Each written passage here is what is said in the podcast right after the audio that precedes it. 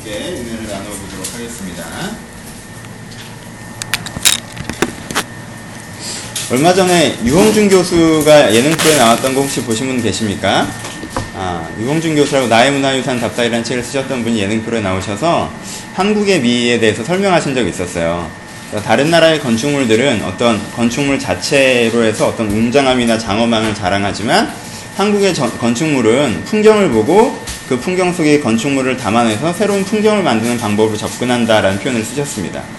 그래서 다른 나라를 가면 주변보다는 건축물 자체를 보는 게 중요한데 한국의 건축물은 그 풍경 속에서 그 건축물을 보는 게 되게 중요하다. 그래서 한국은 웅장하고 큰 건축물보다 자연이랑 같이 있는 건축물이 되게 많다라는 표현을 하셨습니다. 그러면서 이제 경복궁 얘기를 하셨는데 경복궁은 애초부터 인왕산이나 북한산을 염두에 두고 만든 아, 궁전이어서 아, 경복궁을 볼 때는 항상 산세와 배경을 같이 해서 어우러지는 풍광을 봐야 경복궁의 진짜 모습을 볼 수 있다라는 얘기를 하셨습니다.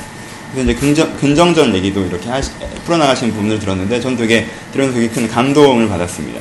그리고 저는 원래 경복궁 되게 많이 갔거든요. 제가 그런 거 좋아합니다. 전 중학교 때부터 고적답사반이어서 중학교 때부터 한 달에 한 번 정도씩 경복궁을 갔던 것 같습니다.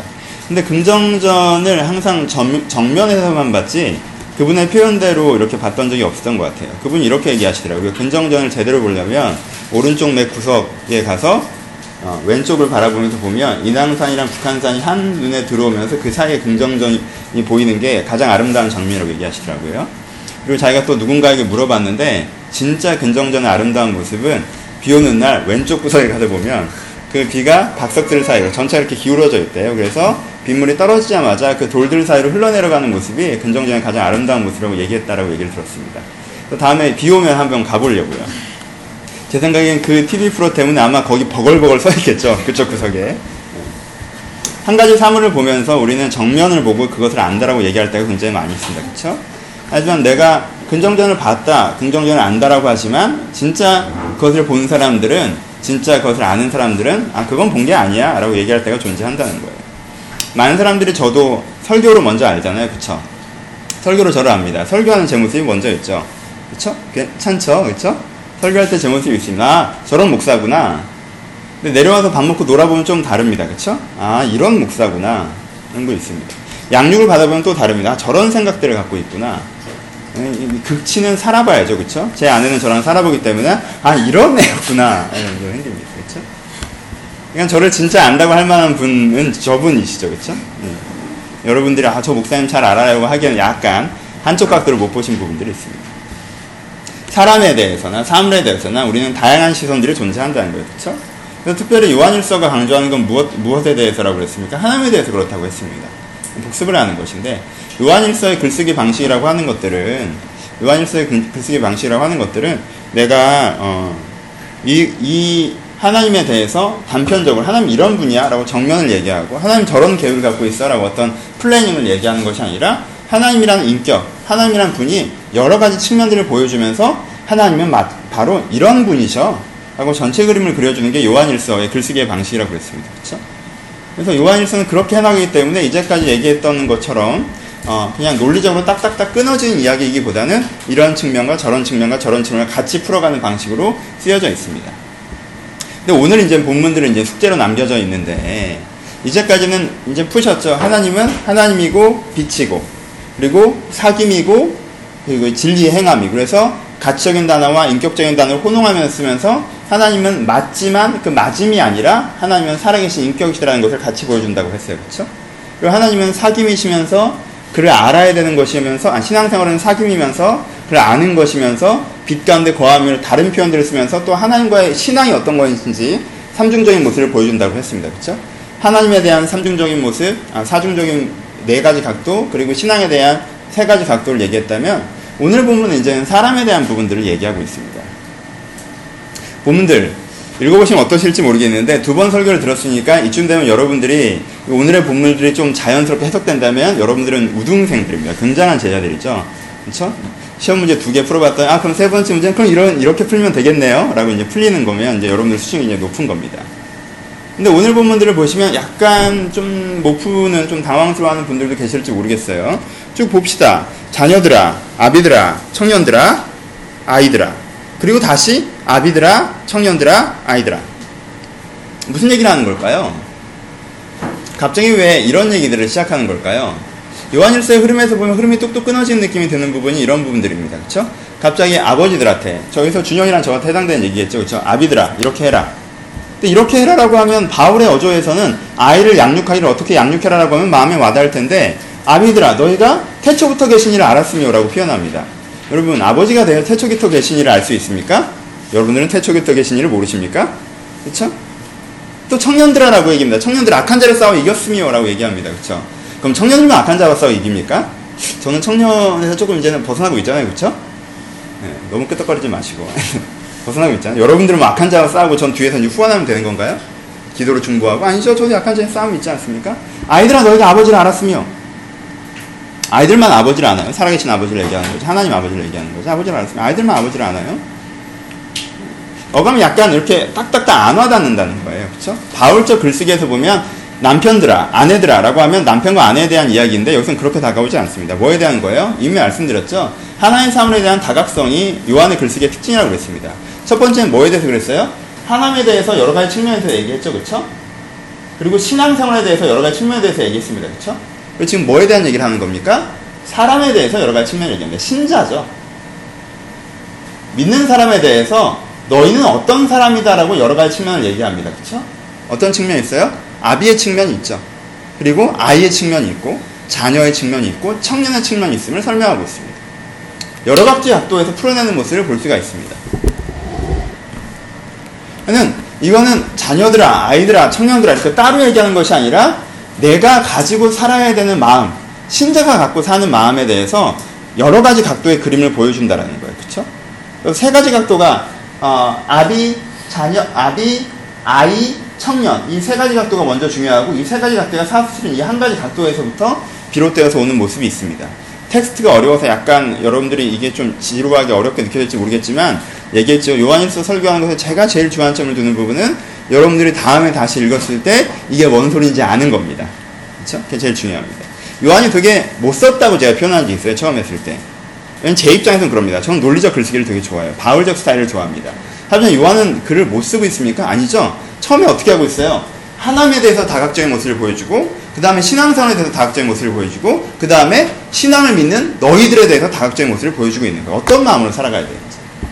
첫 번째 아비의 마음이라고 표현합니다. 아비의 마음이라는 건 내가 아버지 된 마음이 아니라 아비들아 넌 뭘 알아? 아비들아 너희는 이제 알겠지? 뭐를? 태초부터 있는 그 아버지의 마음을 이렇게 가는 거죠. 그냥 꼭 내가 육신의 아버지가 돼야 된다는 뜻이 아니라 내가 태초부터 있는 그 아버지의 마음을 아느냐에 대한 부분. 태초부터 있는 아버지를 아는 그 마음을 갖고 살아가는 게 신자가 갖고 살아가는 첫 번째 마음이라고 얘기하고 있습니다. 좀 길게 얘기해 봅시다. 전형적인 얘기가 될 수도 있겠지만 여러분 여기서 느끼시는 게 되게 중요한데 저도 아이를 키우는 아버지입니다. 아버지의 마음은 어떻죠? 아버지의 마음은 좀 안 좋은 것이 있으면 아이가 보지 않기를 바라고 눈을 가리워 줍니다. 그렇죠?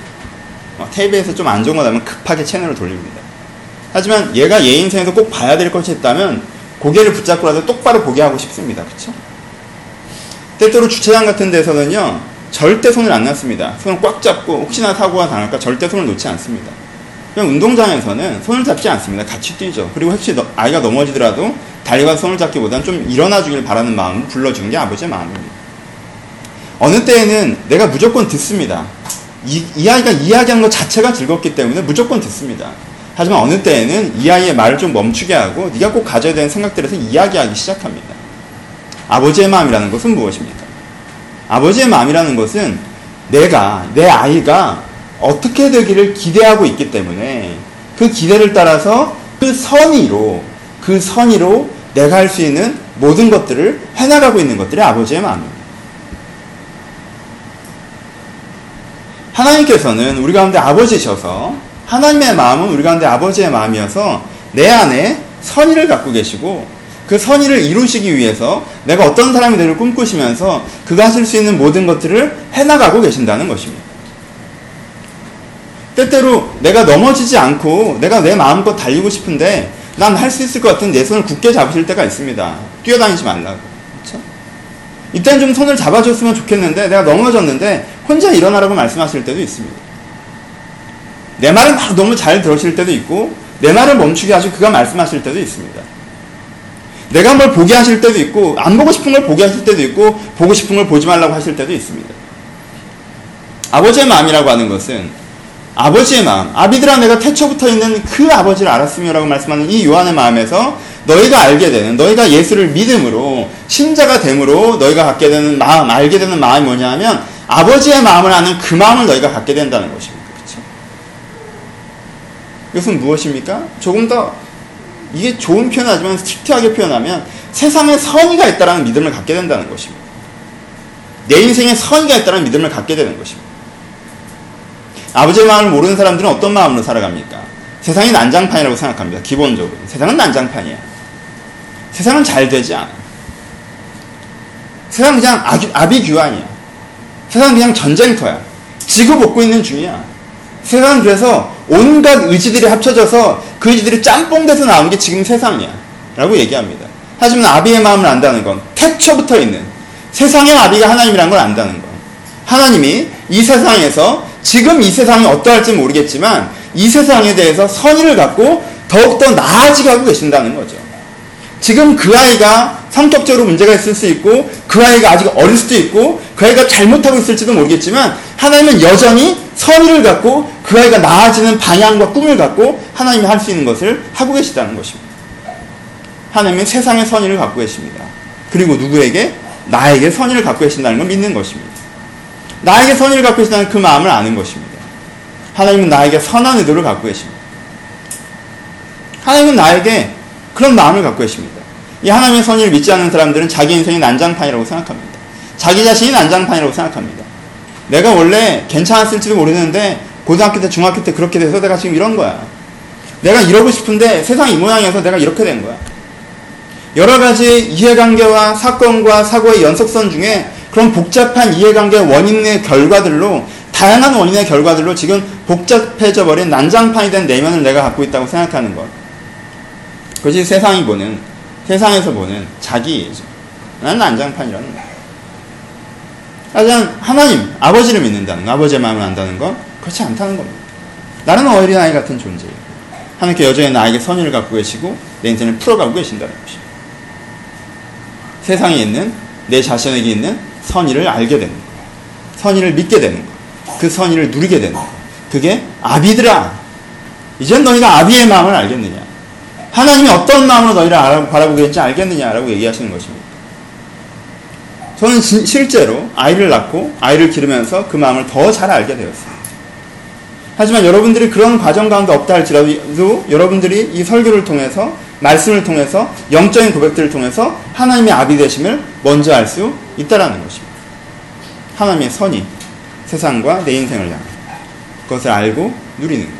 이것 신자가 가져야 되는 첫 번째 마음이라는 것입니다. 그것이 우리 가운데 있을 수가 있습니다. 여러분 마음 가운데 그런 것들이 있으십니다. 아비의 마음을 갖게 되는 것입니다. 우리는 자주 하나님이 내 인생에 선의를 갖고 있다는 걸 신뢰하기 어려워하는 부분들 중에 하나가 어, 내 인생에 대한 어떤 환경적이고 사건적인 것들 때문에 그럴 때가 많이 있습니다. 어떤 환경이 있어서 어떤 사건이 있어서 하나님이 내 인생에 갖고 계신 선의를 알고 신뢰하기 어려울 때가 존재한다는 것입니다. 어떤 사람들은 하나님이 너를 사랑한다고 얘기하면 그것들에서 일정한 불편함을 갖습니다. 하나님이 너를 사랑해, 하나님이 너를 믿어, 하나님이 너와 함께 계시, 하나님께 너를 선의를 갖고 있어라고 얘기하면 어 하나님 나한테 그렇지 않은 것 같은 대로 이야기합니다. 왜 그렇게 얘기할까요? 그 사람은 자기 인생에 이제까지 벌어졌던 사건과 자기 하나님을 동일시하고 있기 때문에 그런 경우들이 많이 있습니다.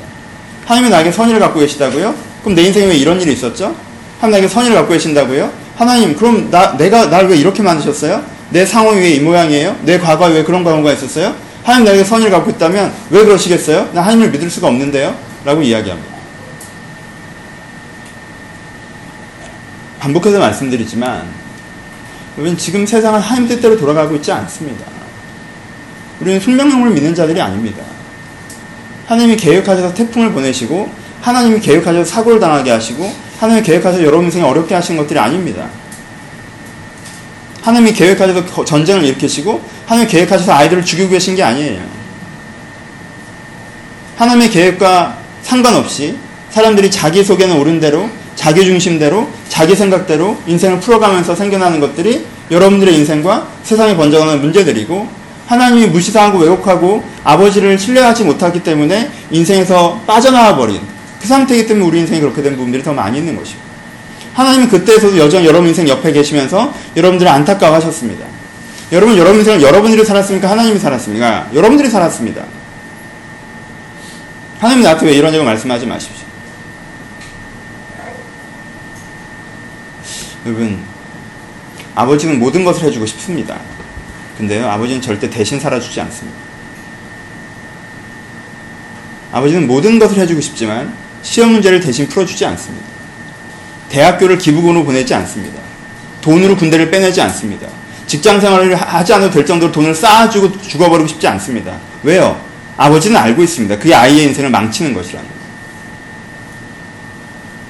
아버지는 대신 살아주지 않습니다. 아버지는 일으켜주고 가르쳐주고 격려해주고 아파하고 즐거워합니다. 하지만 대신 살아주지 않습니다. 왜요? 아버지의 꿈은 여러분들이 자라나지 않는 아기로서 멈추는 것이 아니라 여러분들이 장성한 분량에까지 성장하는 것이기 때문에 그렇습니다. 행여나 아버지가 내 인생에 대신 살아주지 않았기 때문에 아버지를 신뢰할 수 없다고 얘기하신다면 여러분 그 어린아이 같은 마음에도 조금은 걸어 나옵시다. 하나님은 아파하시고 힘들어 하십니다. 하지만 잘해내길 기대하십니다. 여러 인생 가운데 좋지 않은 일들이 벌어졌기 때문에 하나님이 내 인생에 갖고 계신 선의를 믿기 어렵다고 말씀하신다면 여러분 진짜 하나님의 계획대로 펼쳐진 인생은 여러분들이 아직 시작을 안 하진 않으셨습니까? 하나님의 계획대로 여러분들의 인생이 펼쳐질 수 있도록 그분을 믿고 그분을 신뢰하고 그분의 계획을 내 인생 가운데 적용해 보는 일들은 아직 안 해보지 않으셨습니까? 내가 그런 것들을 무시하고 내가 결정하고 내가 판단하고 내가 추구했기 때문에 내가 그 하나님의 마음을 누릴 기회가 이제까지 없지 않으셨습니까? 그런데 이제부터 시작할 수 있지는 않나요? 그러니까 내 인생에 하나님의 선의가 안 느껴졌다고 내 인생에 어려운 일이 있었다라고 하나님이 없다라고 얘기하는 하나님의 선의가 없다라고 얘기하는 것들을 우리는 조금 걸어 나옵시다. 예수를 믿는 사람은 어떤 사람인가? 첫 번째 마음은 하나님의 선의를 아는 것입니다. 아비들아! 태초부터 계신 이를 너희가 알니. 내 안에 태초부터 계시니. 세상은 난장판이고 내 인생도 아귀다툼인 게 아니라 내 인생에 태초부터 계신 이를 통해서 내 인생에 온 것이기 때문에 내 인생에 분명히 그 선의가 있고 내가 그것을 배워나가며 알아나가며 훈련해 나갈 때 하나님께 나를 장성한 자의 분량까지 세우시리라는 그 아비의 마음을 아는 것입니다. 두 번째는 아이들아 너희가 아버지를 알았으며라고 표현합니다. 연결되는 것입니다. 그렇죠? 이 태초부터 있는 일을 알았습니다. 하나님의 선의가 세상에 있다는 걸 알았어요. 그럼 두 번째는 이제 아이의 마음을 갖게 됩니다. 아이의 마음. 아이신지 너무 오래돼서 기억이 잘 안 나시죠? 우리는 청소년기를 기다면서 아이기를 거부하고 아이인 것을 잊어먹습니다. 근데 이제 청년이 되셨으니까 아이 때 내가 어땠는지 한번 생각해 보십시오. 어느 쪽이 빠를까? 여러분들 갖게 될 아이를 생각하면서 아이의 마음을 생각하는 게 빠를까? 여러분들 아이일 때 생각하는 게 빠를까? 가까운 쪽으로 접근을 해보시고 아이의 마음. 어제 선이나 준영이네 집에 성경 공부하러 갔었는데 저도 느꼈던 일들에 대한 이야기, 아주 사소한 이야기들을 나눴습니다. 아이가요, 아빠랑 잘 놀다가 잘 때가 되면 아빠를 쳐다도 안 봅니다. 무조건 엄마한테 갑니다. 잘 놀아주고 재밌어 하는 사람들이 있다가도요, 그렇지 않습니다. 제 아이도요, 저랑 잘 놀다가도 졸리면 무조건 엄마입니다. 아프도 엄마입니다. 피곤해도 엄마입니다. 아빠한테 가지 않습니다. 왜요? 아빠는 장난감이고, 엄마는 생존이기 때문에 그렇습니다. 아이들아, 그 단순함과 담백함이 느껴지십니까? 부모를 향해. 이 부모가 나를 해결해 줄 것이고, 이 부모가 나를 도와줄 것이고, 이 부모가 나와 함께 만들어 갈 것이라는 배가 고픈 문제건 잠자는 문제건 내가 아픈 문제이건 간에 부모가 이 문제에 대해서 개입하고 이 문제에 나와 함께 풀어갈 것이라는 그 신뢰, 담백함, 이 아이의 마음입니다. 별로 좋지 않은 예일지 모르겠지만 어린 시절 부모가 없는 혹은 부모가 좀 왜곡된 집안의 가정의 아이들을 격할 때들이 있었습니다. 봉사활동을 나와서 고아원이나 그런 엮, 엮이는 가정에 대해서 상담을 하고 아이들을 만날 때가 있습니다.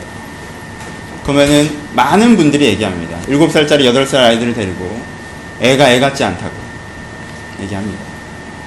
애가 애 같지 않다는 것이 무엇입니까? 선생이 내가 너를 도와줄 고 얘기해도 필터링 합니다. 누가 내가 너를 마, 맡아줬다고 얘기해도 필터링 합니다. 왜요? 전적인 관계를 경험해보지 못했기 때문에 그렇습니다. 그 아이는 살아면서 지금까지 전적으로 누가 나를 맡아주지 않았습니다. 이 사람 저 사람 손을 왔다 갔다 하면서 여기까지 왔습니다. 그래서 그 사람이, 그 아이의 중심에 뭐가 생깁니까? 주관은 내가 하는 거고, 여러 가지 도움이 부분 지역적으로 들어오기 때문에 이걸 내가 조정해야 된다는 생각이 듭니다. 이 사람은 이 정도 도와줄 수 있는 사람, 이 사람은 이걸 도와주는 사람, 저 사람은 저걸 도와주는 사람. 그러니까 이 사람들 조합해서 어떻게 내 생활을 어떻게 꾸려나가야 될 텐데라는 생각을 하기 시작한다는 것입니다. 살아남으려면 어떻게, 어떻게든 그럴 수밖에 없지 않습니까? 그러니까 아이가 아이답지 않은 상태에 봉착합니다. 그렇죠? 아이가 어른스럽습니다. 왜? 어른스럽다는 게 뭐예요? 자기 인생을 자기가 컨트롤 나갈, controlling해 나간다는 것입니다. 중심을 잡는다는 것입니다. 그거는 성숙했다는, 조숙했다는 표현이 아니라 슬픈 것입니다. 그리고 그 아이는 그 인생의 그 큰 결여를 나중에라도 아내를 통해서든 남편을 통해서든 사회를 통해서건 이 하나님을 통해서건 일방적인 사랑을 경험하는 것을 통해서 해결해내야만 합니다. 아이의 마음. 우리는 아이의 마음을 잃어버립니다. 컨트롤을 합니다. 세상에서 내가 원하는 걸 하려면 요 정도는 해야 되고 하나님께서는 이렇게 말씀하시고 내 기본적인 성향은 이렇고 저 사람들이 보는 안목은 이렇고 저 사람들이 보는 평판은 이렇고 내 장기적인 플래닝은 이러니까 이거 어떻게 조합해보자. 어른스럽습니다. 조숙하죠. 하나님 뭔가 말씀하신다고 그것들을 무조건 믿지 않습니다. 내가 문제가 생겼다고 곧장 하나님께 가지도 않습니다. 내가 뭔가 되는 것처럼, 내가 안목이 있는 것처럼, 인생을 자기가 살아가야 되고 믿는 일곱 살 차리처럼 그렇게 인생을 조망하기 시작한다는 것입니다. 됩니까? 되지 않습니다. 세상에 선의가 있다는 걸 알고, 나에게 선의가 있다는 걸 알고, 그 선의를 신뢰하고 기대하고 집중하는 것. 그 선의에 신뢰하고 기대하고 집중하는 것. 하나님의 뜻을 알고자 하고, 하나님의 도움을 받고자 하고, 하나님의 인도하신 가운데 들어가고자 하는 그 마음. 내가 아기의 마음을 알기 때문에 아이의 마음이 될 수 있는 것. 하나님이 그 아기의 마음으로 나를 바라보신다는 걸 믿기 때문에 내가 그 아이의 마음으로 때때로 그의 손을 잡으면 안정감을 느끼고 때때로 나, 나, 나 혼자 달리면서도 안정감을 느끼고 혼자 쓰러져서 일어나면서도 안정감을 느끼고 눈을 가리워도 안정감을 느끼고 눈을 보게 하고 두려워도 안정감을 느끼는 그 아이의 마음. 이 신자 갖게 되는 두 번째 마음이라는 것입니다. 세 번째 마음은 청년의 마음입니다 청년들아 네가 악한 자가 써 이겼습니다 아비의 마음과 아이의 마음과 그리고 세 번째 갖게 되는 건 청년의 마음입니다 아이의 마음을 갖고 세상을 살아가는 사람이 가, 져야 되는 마음입니다. 그렇죠? 청년의 마음은 무엇입니까? 이것도 좀 전형적인 이야기겠지만 그래도 한번 해봅시다. 왜냐하면 느껴지는 게 중요하기 때문에. 이 시대에는 청년의 마음을 얘기하기 좀 어렵습니다. 왜냐하면 여러분들은 청년기를 우리나라 투데이 2011년 현재로 보면 청년기가 사라진 시대가 이 시대의 특징 아니겠습니까? 이 신기에는 빈곤의 문제를 해결하고 청년기를 포기했습니다. 여러분들은 19살까지는 청소년이고요. 20살부터는 장년입니다. 그렇죠? 생존의 문제를 걱정하고 취업의 문제를 고민하며 이 세계를 해결해야 되는 것입니다. 청년의 마음이란 건 무엇입니까? 갑신정변을 일으켰던 20대들의 마음이 청년의 마음입니다. 세상이 이렇지만 세상이 이러면 안 되라고 얘기할 수 있는 거예요. 세상을 바라 청년이라는 건 무엇입니까? 이제까지 만들어 놓은 세상은 우리 윗세대가 만들어 놓은 세상이고 이젠 우리가 이 세상을 물려받게 될 텐데 내가 물려받는다면 이 세계는 이런 식이 아니라 저런 식으로 돼야 된다고 생각하는 게 그것이 청년의 정신입니다. 청년의 마음이고 오랜 왕조의 끝에서 이건 이렇게 되지 않는다라고 했던 그분들이 결국은 잘 안 되셨지만 갑신정면을 느꼈던 마음. 4.19에 앞서했던 청년의 마음. 할아버지 할머니들은 여전히 그분을 국부라, 국부라고 나라의 아버지라고 부르지만 국부는 무슨 민주주의에서 국부하면서 길거리에 나가서 몰아내라고 얘기하는 그 청년의 마음. 세상은 그런 것이 아니라고 얘기하는 마음. 민주화의 봄, 유월항쟁 얘기를 할 수도 있겠죠. 하지만 이런 것들은 좀 거리가 멀지 모르겠습니다. 여러분은 대무 세대가 아니니까 그렇죠? 청년의 마음 뭐가 있습니까? 2002년도 청년의 마음입니다. 그렇죠? 여러분들이 그 시대는 겪어왔죠. 청년의 마음. 그전 시대들은 태극기는 곱게 접어서 어디다 넣어놔야 되는 것이고 비가 오면 태극기가 젖으실까봐 달려나가서 내려야 되는 건데 그걸 허리에 휘감고 나가는 마음. 이제까지 당신들이 어떻게 생각했는지 모르겠지만 이게 더 괜찮다. 이게 더 의미 있는 거 아니냐. 나라를 사랑하는 게 꼭 그런 식으로 해야 나라를 사랑하는 거냐. 이게 나라를 사랑하다라고 망토처럼 펼치고 달리는 거. 이게 청년의 마음입니다. 뭐 투데이에도 그런 게 좀 있죠. 안철수를 좋아하는 마음. 그분이 검증되고 어떤 그런 것들을 떠나서 이건 아니지 않냐고 얘기하는 정신. 정치권을 바라보면서 이건 아니지 않냐. 좀 저렇게 해야 되는 거 아니냐. 어떻게 해야 될지 정확하게 모르겠지만 달라야 된다라고 얘기하는 거예요. 그게 청년의 마음입니다. 세상은 이런 거야 라고 세상을 학습하는 건 작년의 마음이고 세상은 고정된 것처럼 세상을 배워나가야 된다는 건 작년의 마음이고 세상은 고정된 게 아니야. 세상은 누군가 그렇게 만들어 놓은 거야. 그러니까 그렇지 않으면 다르게 만들어야 돼 라고 얘기하는 것이 청년의 마음입니다. 여러분들이 세상에 대한 선의를 보고 그 선의를 아이의 마음으로 받아들인다면 그리고 그 아이의 마음을 가지고 세상을 바라본다면 그때 여러분한테 무엇이 생긴다는 거예요? 청년의 마음이 생긴다는 거예요. 저건 아니잖아. 왜 저걸 저런 식으로 해나가? 세상은 좀 더 따뜻한 곳이어야 되고 더불어 살아가는 곳이어야 되고 하나님은 살아계시고 사람은 어떤 존재고 세상은 어떠해야 되고 악한 자로 싸가 이기는 마음을 갖게 되는 거예요. 청년의 마음입니다. 이세 가지 마음이 그리스도인이 갖게 되는 마음이라고 지금 요한은 얘기하고 있는 것입니다. 네가 진짜 예수를 믿느냐? 지난주에 그것들 얘기했죠. 진짜 사귐이 있느냐? 진짜 빛 가운데 있느냐? 너희 가운데 진짜 하나님을 아느냐? 진짜 너희 가운데 신앙생활이 있느냐? 라고 얘기했죠. 여러분들 진짜 신앙생활 있잖아요. 여러분들에게 그 신앙생활을 통해서 만들어지는 것은 마음입니다. 그쵸? 신앙생활은 한 가지만 만들어지는 것입니다. 마음만 만들어냅니다. 신앙생활은 마음을 만듭니다. 어떤 마음을 만듭니까? 하나님의 마음을 아는 마음을 만듭니다. 아이의 마음을 만듭니다. 그리고 청년의 마음을 만듭니다. 그래서 내 안에 이 마음들이 커져가는 것입니다. 그리고 이 마음으로 살아가게 하는 것입니다. 그게 신앙생활이라는 것입니다. 그리고 너희가 신앙생활 한다면 이런 일들이 벌어졌었고 벌어질 것이라고 이야기하고 있는 것입니다. 그렇죠? 여러분들이 신앙이 좋았다고 했던 때를 생각해 보십시오. 언제 신앙이 좋으셨습니까? 언제 신앙이 좋았다고 회고됩니까? 여러분들이 뭐 봉사활동을 많이 하고 있을 때, 인정받을 때, 잘 나갈 때, 편안할 때 여러분들이 신앙이 좋으셨습니까? 아니요. 지나본 다음에 돌아보시면 여러분들이 신앙이 좋았다고 얘기하는 그때는 유일하게 여러분들의 마음이 바뀌고 있었을 때였을 것입니다. 그때 내 생각이 아니라 내 마음이 바꾸어져 나갔던 그때 내가 이런 마음이었는데 저런 마음들이 내 안에 새로워졌던 그때 그 저런 마음의 실체를 바라보면 하나님에 대한 불신에서 하나님에 대한 신뢰 복잡한 사고방식에서 담백한 자기인식 그리고 소극적인 세계관에서 적극적인 세계관으로. 아, 세상 앞에 내가 뭘 바꾸겠어? 아, 난 좀 복잡한 거야. 하나님 진짜 있긴 있어? 이런 식의 태도에서, 이런 식의 마음에서 하나님이 계시고 그를 알고 싶고, 내가 되게 복잡하고 어렵고 이런 게 아니라 내가 그를 따라갈 때 진정한 내가 될 수 있을 거야. 그리고 세상 앞에서 아무것도 아닌 것이 아니라 세상 앞에 바꿔 나갈 수 있는 사명자로 자기 자신을 인식하게 되는 그 마음들. 그 자신감, 그 담백함, 그리고 그 신뢰감. 그런 것들이 여러분들이 신앙이 좋았을 때 생겨났던 마음들이 아닙니까? 여러 가지 말로 표현되죠. 아, 내 안에 아이의 마음을 회복하면 아 몰라 요즘에 신앙생활을 많이 했더니 마음이 이제 평온해졌어. 그쵸? 아, 고려할 게 많다가 평온해지잖아요. 단순해지나요? 담백해지잖아요. 안정감이 늘잖아요. 그쵸? 아 몰라 저는 그런데 지금 하나님을 믿겨. 하나님을 기대. 하나님을 알고 싶어. 그렇잖아요. 전에는 세상이 되게 두렵고 그랬는데 왠지 잘될 거야 기대되고 하고 싶고 꼭 성공이나 결과론적인 것이 아니라 의미에서 그렇게 되는 마음들. 그때가 언제예요? 여러분들 신앙이 좋았던 때입니다. 지금도 그때입니다. 왜요? 하나님의 선의는 여전히 계시기 때문입니다. 우리가 이 마음을 회복하는 것, 이 마음을 만들어가는 것, 더욱더 이 마음 속에 들어가는 것, 이것이 우리가 해야 되는 것입니다. 그리고 요한은 굉장히 갑자기 단도직입적으로 어투가 바뀝니다. 뭐라고 얘기합니까? 이 세상이나 세상에 있는 것들을 사랑하지 말라라고 얘기합니다. 갑자기 논리적인 비약이 되는 것 같습니다. 어느 정도 논리적인 비약입니다. 이 비약을 이런 대화로 한번 상정해 봅시다. 둘이 얘기를 합니다. 아 그래도 이 일은 네가 해야 되는 거잖아. 아, 이 일을 왜 내가 해야 돼? 이거 하면은 사실 이 일은 이런 부분에서는 네가 해야 되는 거야. 아니야 이 일은 내가 할 게 아니라 이 부분에서는 네가 해야 되는 거야. 둘이 깊은 대화를 합니다. 이게 논리 싸움인가요? 어느 점에서 A가 B에게 얘기합니다. 사실 네가 하기 싫어서 그런 거잖아. 라고 얘기할 수 있습니다. 그쵸? 그런 대화들이 가능합니다.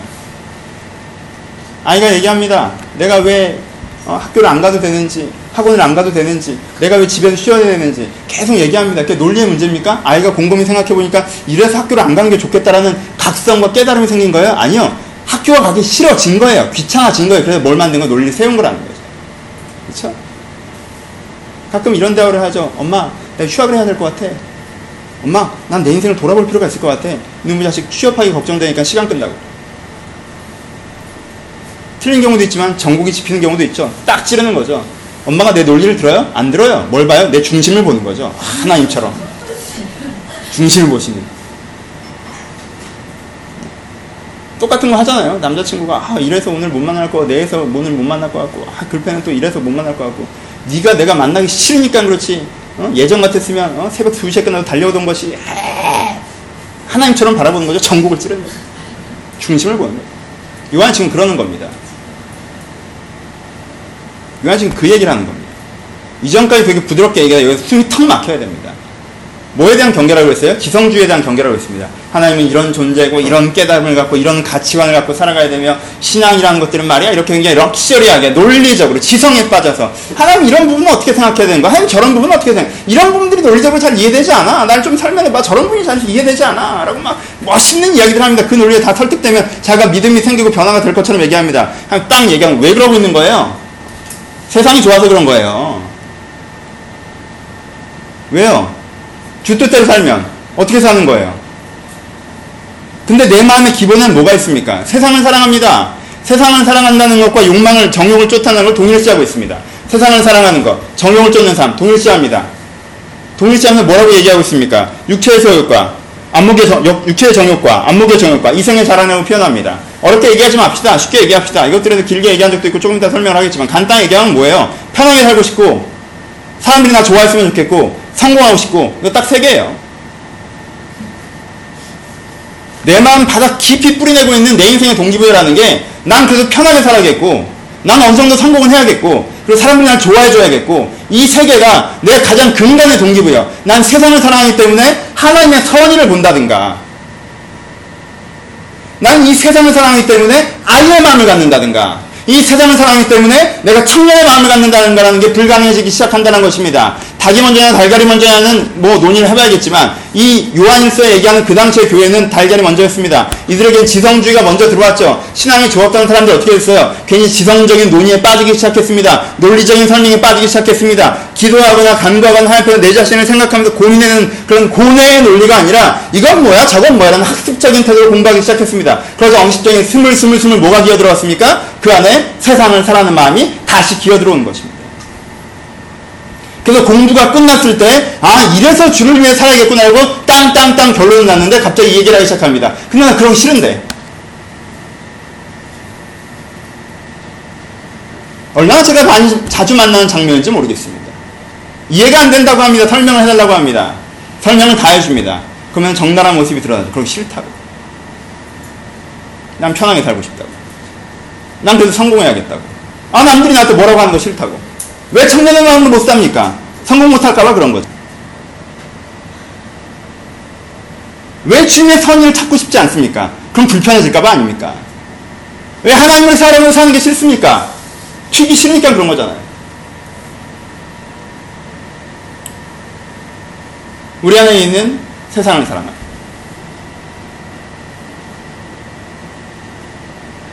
요한이요 되게 착한 사람이에요. 요한이요 진짜 사랑이 많은 사람이에요. 바울 같았으면요 이 얘기부터 시작합니다. 이 세상을 사랑하는 자들아, 네가 세상을 사랑한다는 의미는 니네가 이 꼴이고 이 꼴이고 이 꼴이기 때문에 세상을 사랑하는 거 아니냐? 니네가 논리적으로 있다는 소리를 해대고 있지만 그건 다 니네를 방어하려고는 헛소리고 합리화시키는 거고 사실 니네 뿌리는 이 모양인 것이다. 회개하라 뭐 이런 식으로 하겠죠. 그리고 사랑이 뭐냐 하면 신앙이 뭐냐 후반부에 얘기하겠죠. 요한 따뜻합니다. 하나님이 어떤 분이시냐면 너희들이 알잖아. 그치? 신앙이 뭐냐면 너희들이 알잖아. 그치? 자녀들아, 아이들아, 아비들아. 너희 것들 알잖아. 그치? 이게 얼마나 중요한지 알지? 너희가 지금 기억이 안 나고 오래되고 멀어졌지만 너희가 이걸 알지? 그걸 아니까. 이게 중요한지 이제 알겠지? 그러니까 세상을 사랑하지 마.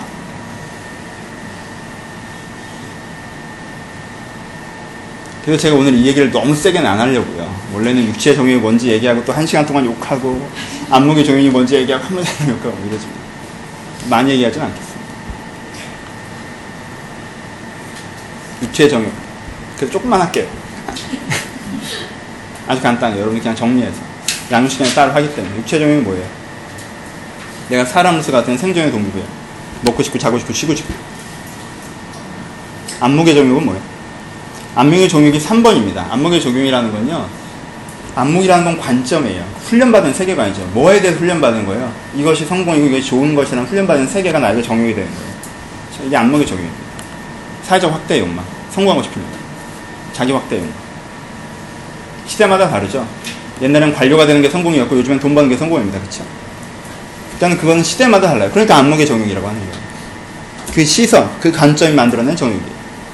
세 번째는 이생의 자랑. 이생의 자랑이라고 하면 여러분 자랑거리들, 어떤 물건, 어떤 위치 이런 걸 생각하는데 그게 아니에요. 여기서 액센트는 자랑에 가 있습니다. 자랑은 뭐예요? 관계적인 단어입니다. 그렇죠? 그러니까 내가 쟤보다 되게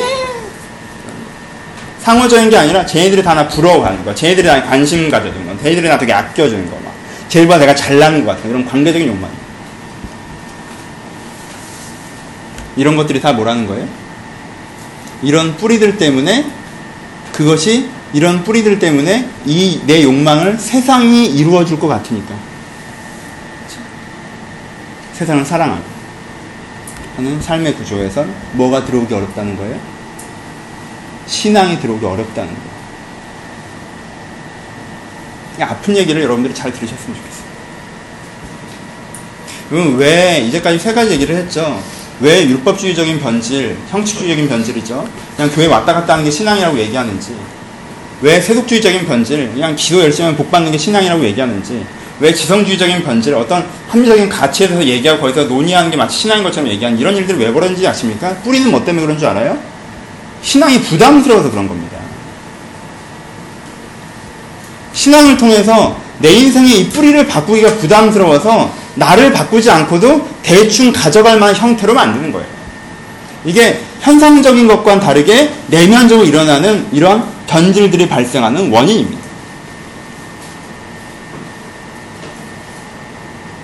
그러니까 우리가 그런 교회를 비난할 수도 있고, 우리가 그런 지도자를 비난할 수도 있고, 우리가 때때로 그렇게 될 때 자기 비판할 수도 있지만요. 여러분, 그 비판에 너무 당당하지 마십시오. 여러분들에게 같은 뿌리가 있는 한. 기독교, 아, 우리나라 한국 기독교, 아, 입당이냐, 아, 뭐, 기독당을 만드냐, 미친 거 아니야, 아, 욕을 하죠. 음, 마음에 안 드는 건 저도 있습니다. 근데 전 여러분들 욕하면서 아픔이 있었으면 좋겠어요. 남의 얘기가 아니잖아요. 슬픔이 있었으면 좋겠어요. 안타까움도 있었으면 좋겠어요.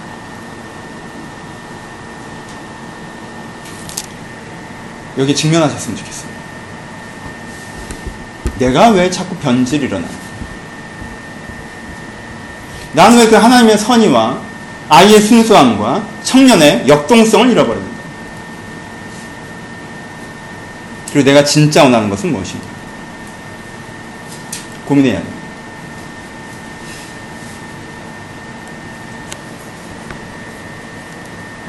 여러분, 정확한 얘가 생각이 안 나는데 그분이 정말 그런 분인지 모르겠는데 그냥 떠오르니까 해봅시다. 예를 들어보죠. 마더 테레사 있습니다. 이건희가 계십니다. 마스터는 있고 여긴 계시네. 하여튼 두 분 다 계십니다. 누가 존경스럽습니까? 이건희 회장이 존경스럽습니까? 마더 테레사가 존경스럽습니까? 대부분 사람들이 물어보면 이쪽이 존경스럽습니다. 그치? 마더 테레사고. 물어봅시다. 그럼 누가 부럽습니까? 마더 테레사가 부럽습니까? 이건 회장이 부럽습니까? 워너비는 누구예요?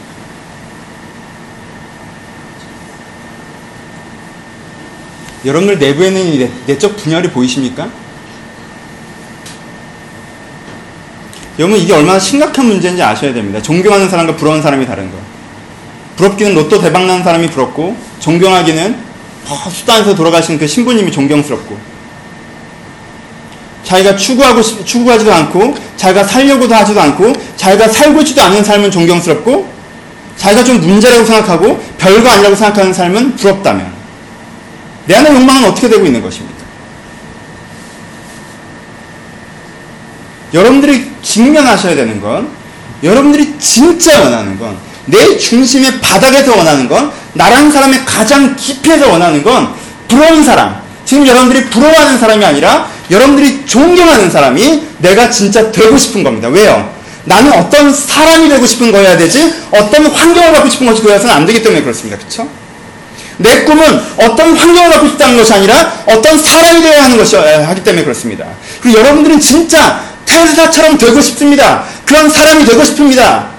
그 수단의 성자처럼 되고 싶은 거예요. 내가 진짜 되고 싶은 건 내가 존경하는 사람입니다.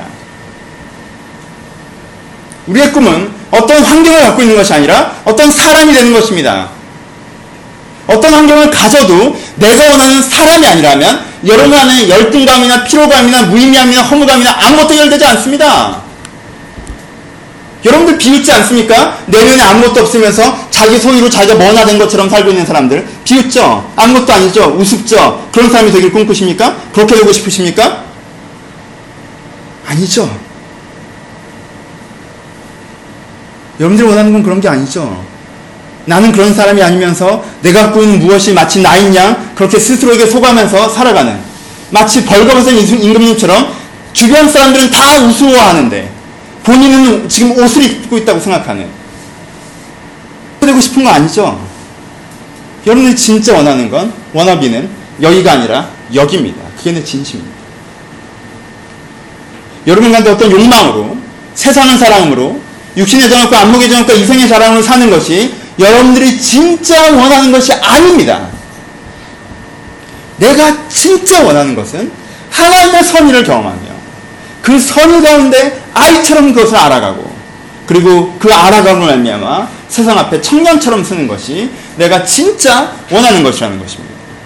그래서 내가 스스로 기억해야 됩니다. 내가 진짜 원하는 것이 무엇인지 내가 진짜 원하는 것이 무엇인지 내가 기억하고 내 진정한 원함으로 내가 움직일 수 있어야 자기 충돌과 회의와 원망 가운데 살지 않고 보람과 만족과 기대 가운데 살 수 있는 것입니다.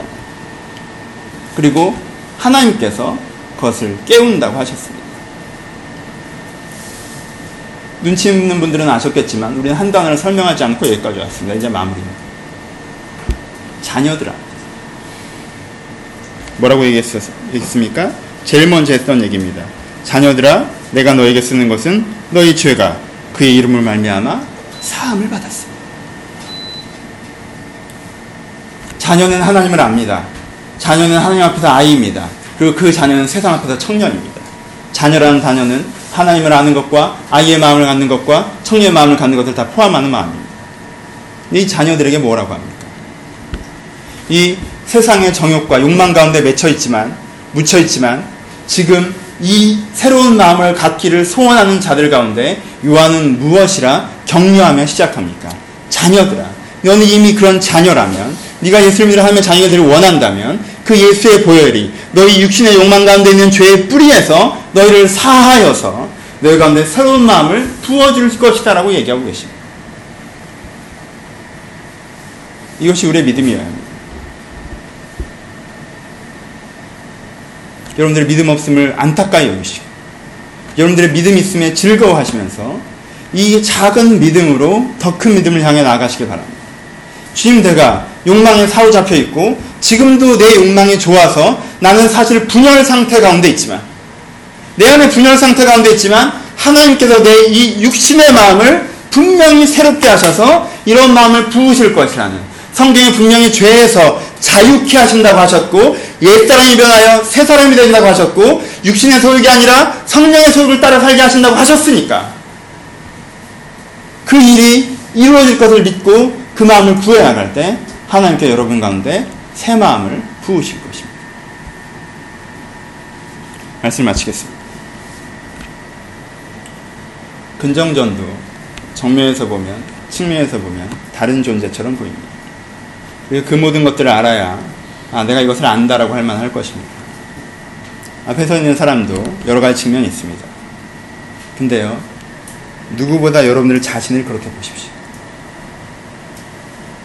여러분들의 한 면만 보고 난 이런 사람이라고 얘기하지 마십시오. 여러분들의 정면만 보고 여러분들의 후면만 보고 난 이런 사람이라고 얘기하지 마십시오. 어떤 사람은 얘기합니다. 내 정면만 보고 나 이 정도 괜찮은데 뭐가 문제냐고. 어떤 사람은 얘기합니다. 내 후면만 보고 남들은 괜찮을 줄 알지만 난 이런 슬픔과 아픔과 한심함이 갖고 있는 존재라고.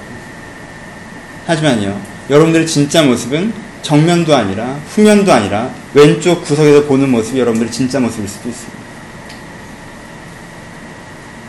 지금은 여러분들은 세상 앞에 서 있는 내 모습이나 내 안에 갖고 있는 어떤 슬픔들이 내 본 모습인 것처럼 자꾸 정면과 후면의 논쟁을 하지만 여러분의 진짜 모습은 하나님이 바라보시는 하나님과 함께 서 있는 그 모습이 여러분들의 진짜 모습일 수 있습니다.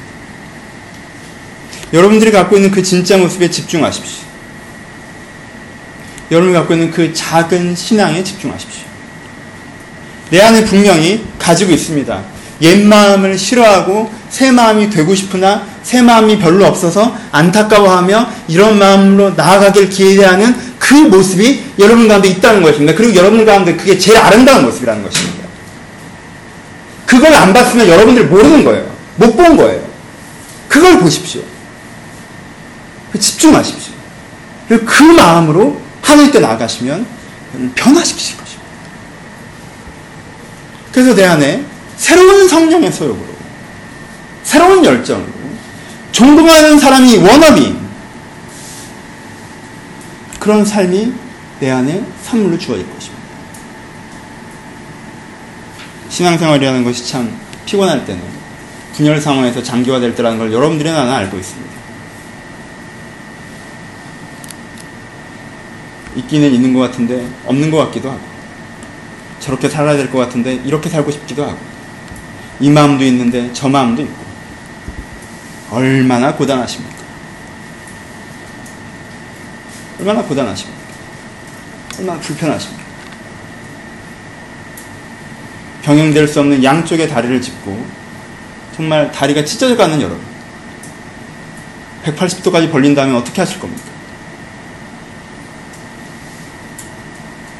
것들을 깨달으시고 결단하십시오. 지금 내가 새 마음을 향해서 나아가겠습니다. 아, 난 이렇고도 저런, 난 이런 모습도 있고 저런 모습도 있는데 오늘 평가 날이 아니잖아요. 이런 모습도 있고 저런 모습도 있으십니까? 저런 모습을 더욱더 나아가십시오. 하나님 그렇게 변화시켜 나가실 것입니다. 방향이 믿음입니다. 여러분들이 지금이 어떠하건 간에 이런 방향을 가지고 믿음으로 결단하실 때 하나님께 여러분한테 새 마음을 부으실 것입니다. 새 마음을 누리심으로 하나님과 닮아가시기를 주님의 이름으로 축복합니다. 같이 기도하시겠습니다.